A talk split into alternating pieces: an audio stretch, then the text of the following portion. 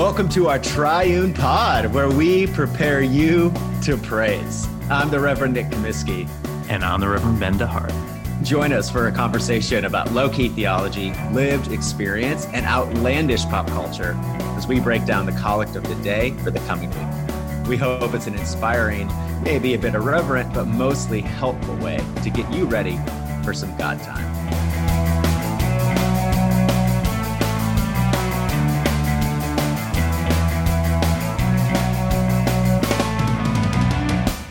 Welcome back to our Triune Pod. It's the second Sunday of Easter. Nick, how are you? What you been watching lately? I'm good, man. Easter was awesome. Uh, thank you for asking. Uh, just kidding. Um, yeah, man, I'm doing well. Uh, Easter, yeah, but Easter was really great. It's great, but it's great to be back on the pod after our double episode week last week. Um, yeah, man. So I watched this movie. I feel like we should have an interesting conversation about it very briefly because I had a very interesting conversation about it like two days ago. Have you seen uh, A Hidden Life by Terrence Malick? Okay. So for those of you who are listening who do not know what the movie is, it's by Terrence Malick, who's this like kind of dreamlike, slow-paced filmmaker. He made this movie, The Thin Red Line, that you know is pretty famous. Tree of Life. Tree of Life. There we go. Yeah. So this movie is about um, Franz Jägerstätter, who was Jägerstatter. I don't know. I, I don't speak German. He was a uh, German, um, uh, Austrian, excuse me, uh, Christian married with children who became a conscientious objector during World War II, was imprisoned, and eventually lost his life. The same uh, same prison as Bonhoeffer, actually. I oh. noticed.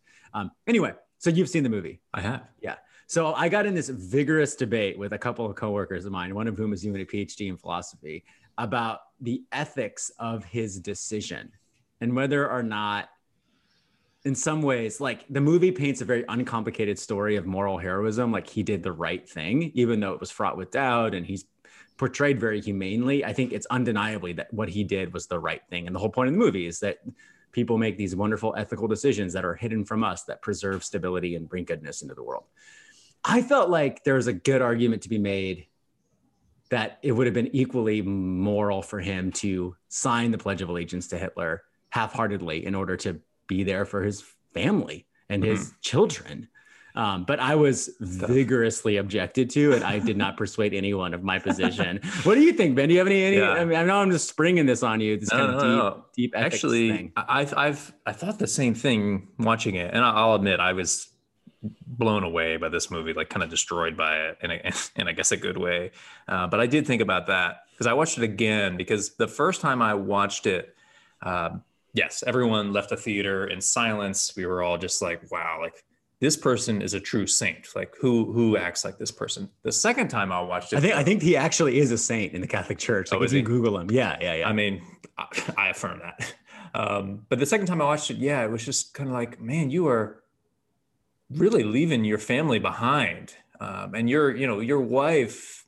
Not only is she going to miss you, but she's going to live a very hard life raising your kids with you gone. So yeah, it's, it is one of those those kind of like what do you do in these situations those uh, college philosophy questions about well if you're put in this situation do you or this uh, and uh, yeah i could see a good argument made both sides I, I when i left to watching that movie i think the reason why i needed to watch it a second time i pull out my phone and the first thing i see is that kobe bryant is dead. Wow. So I had just been destroyed by this movie, and then I'm even more gutted by the loss of maybe the best basketball player of all time. So that was not a good day Man, in my life. That's really heavy.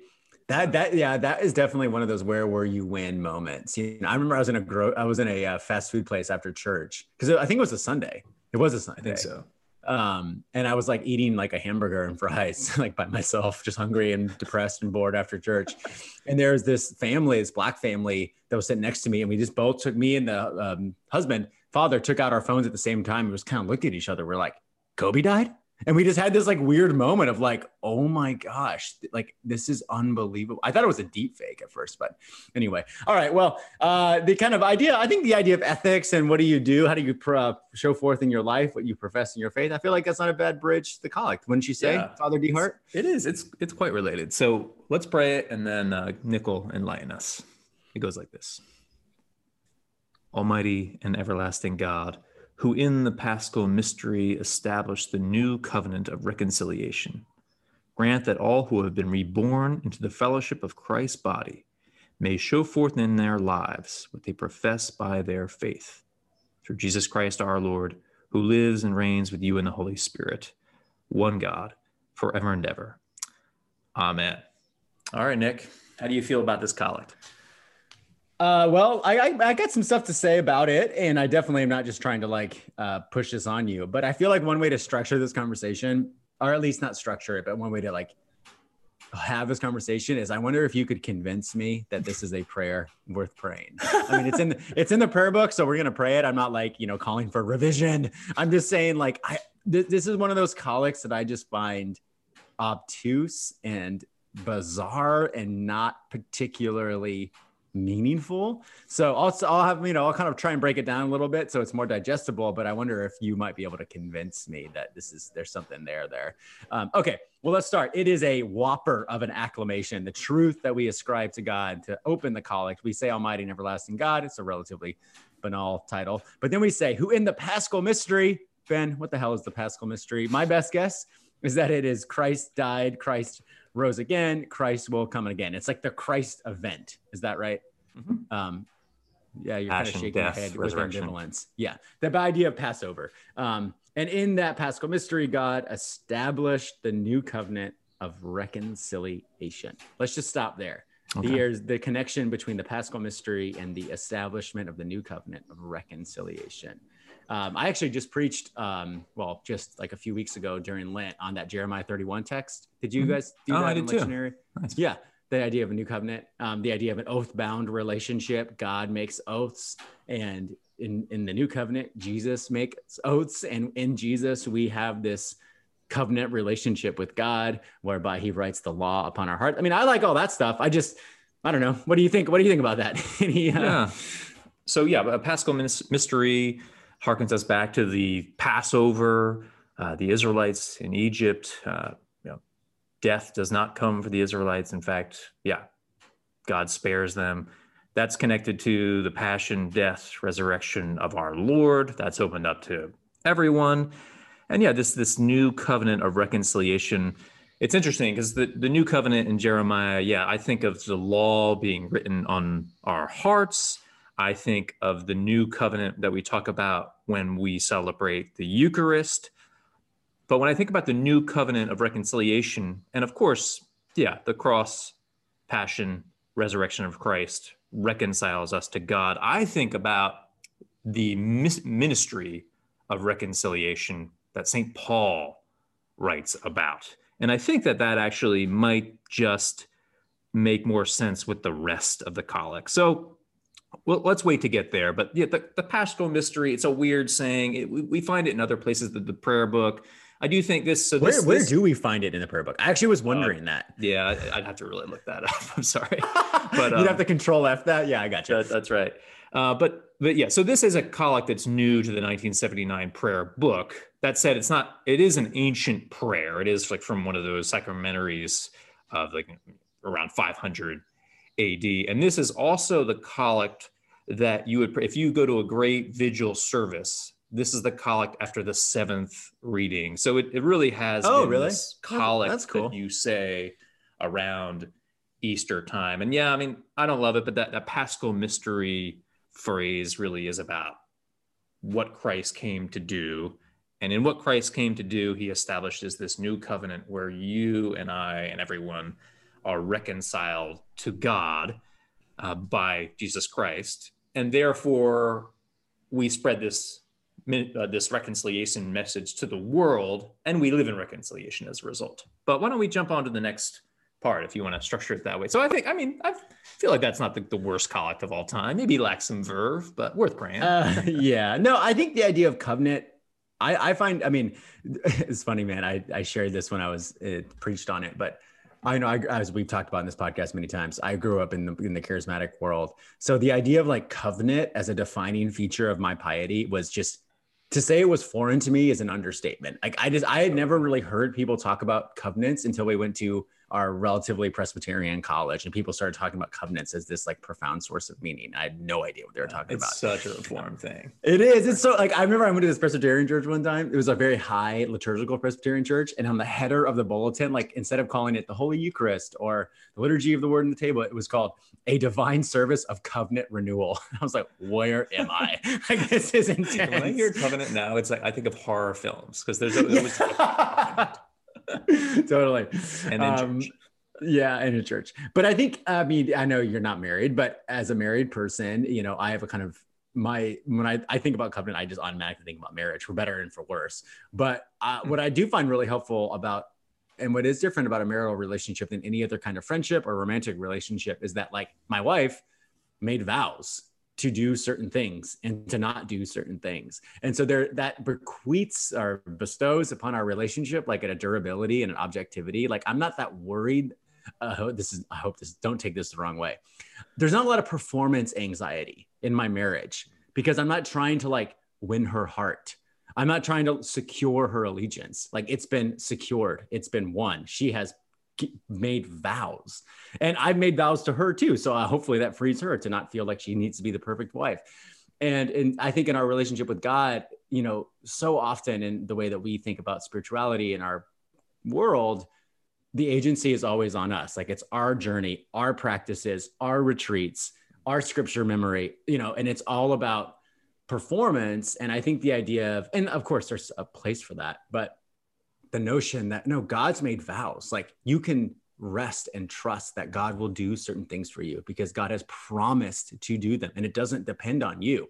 God has made promises. That is like, that's a very simple idea, but I actually find that very powerful. Yeah. I mean, I love that. I mean, Phillip Cary, another one of the folks that we quote a lot and love, love founding, a, a founding saint of the Our Triune um, podcast.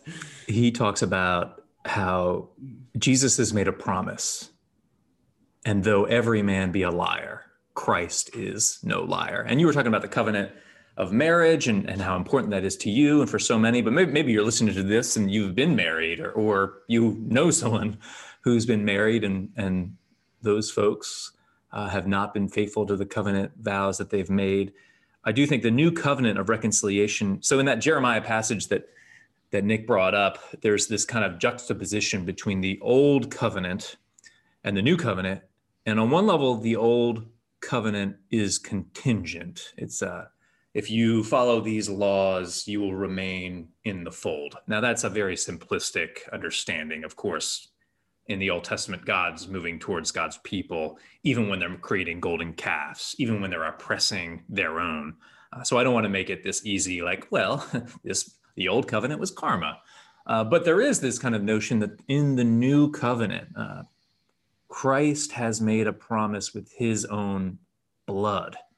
And though uh, spouses sometimes lie, though your friends lie, um, Christ is no liar. So, this new covenant is a promise that, as you said, there's no more performance anxiety we can rest and live in Christ's love. And that might just be the thing that births what we're going to yeah. talk about in a second. No, I line. think you're right. Okay, well, one more thing about the covenant. This yeah. covenant thing is pretty good, actually. Uh, so, uh, yeah, I mean, uh, I think I got this from a commentary or I don't remember, but they it talks about you know again i know this is the wrong way to analogize but if you go from the human to the divine and you think about marriage when you make a marriage covenant you are voluntarily relinquishing a measure of independence and you're becoming very vulnerable you're saying i am going to act towards you in a way that I don't act towards anyone else. And I'm going to sacrifice for you. You're kind of relinquishing independence, quote unquote, or autonomy. Not that you've really had it, but you know what I'm saying. Yeah. And so this writer was asking, like, well, okay, where,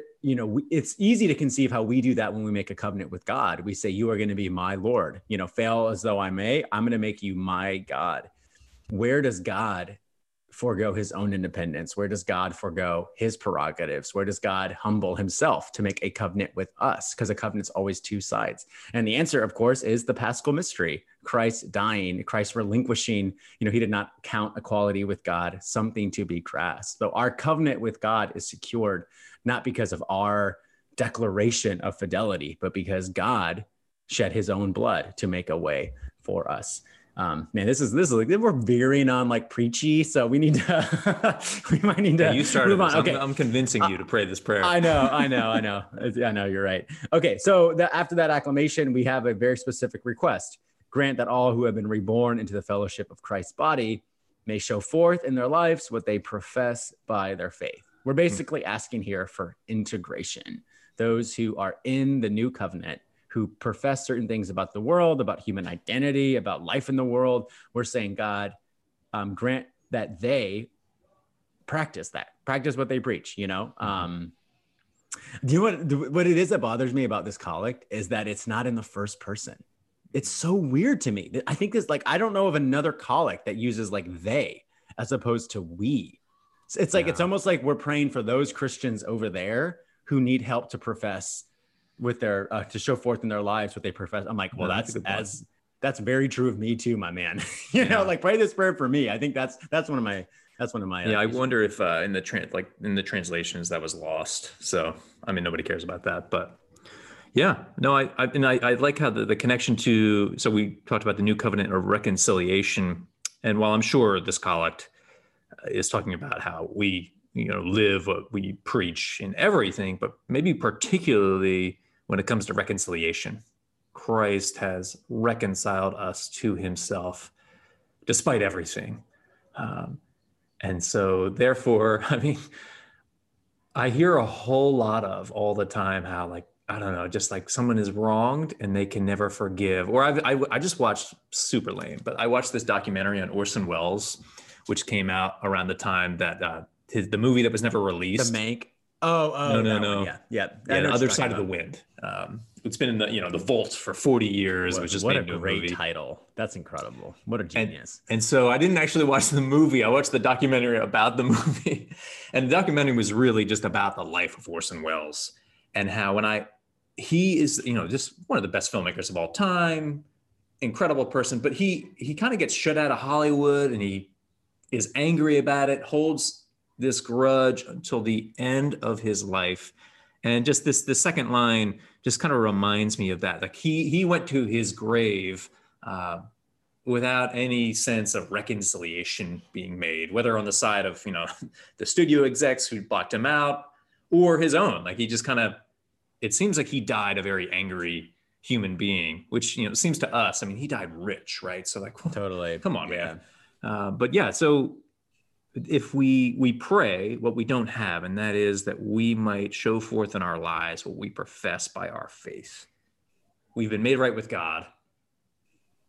God willing this births in us uh, this desire to be made right with our neighbor. Uh, and as we've talked about in the past th- that's health. That's the good life. Uh, that is you know the the secular hashtag, hashtag flourishing yeah. Flourishing that's, no, that's great, man. That's great. Yeah. Um, that I like that Orson Welles tie-in.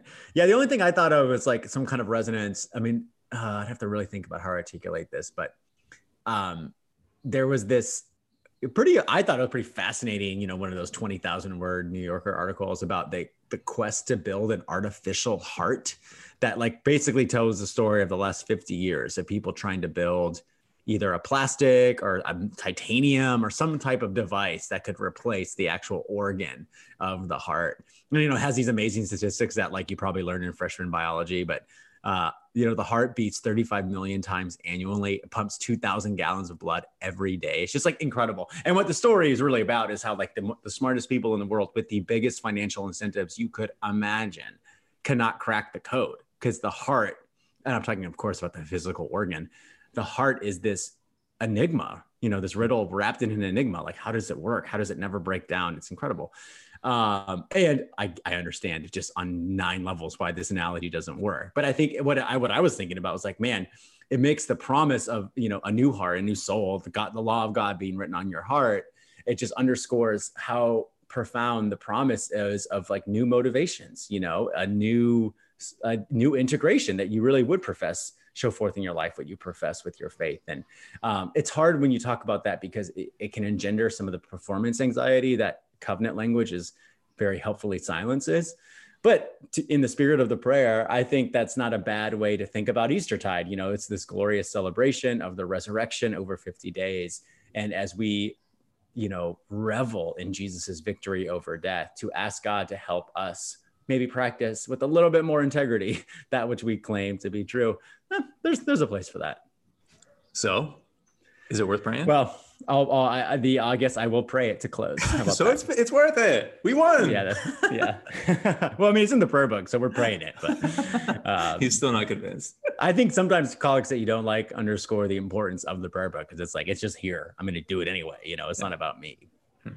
Almighty and everlasting God, who in the Paschal mystery established the new covenant of reconciliation, grant that all who have been reborn into the fellowship of Christ's body may show forth in their lives what they profess by their faith. Through Jesus Christ our Lord, who lives and reigns with you in the Holy Spirit, one God, forever and ever. Amen.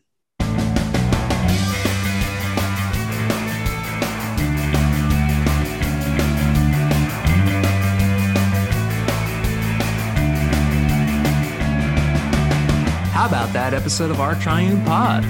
Now that you've been prepped for praise, won't you do us a solid and subscribe and review? We promise to keep the outlandish illustrations coming. So be sure to join us for another episode of your new favorite.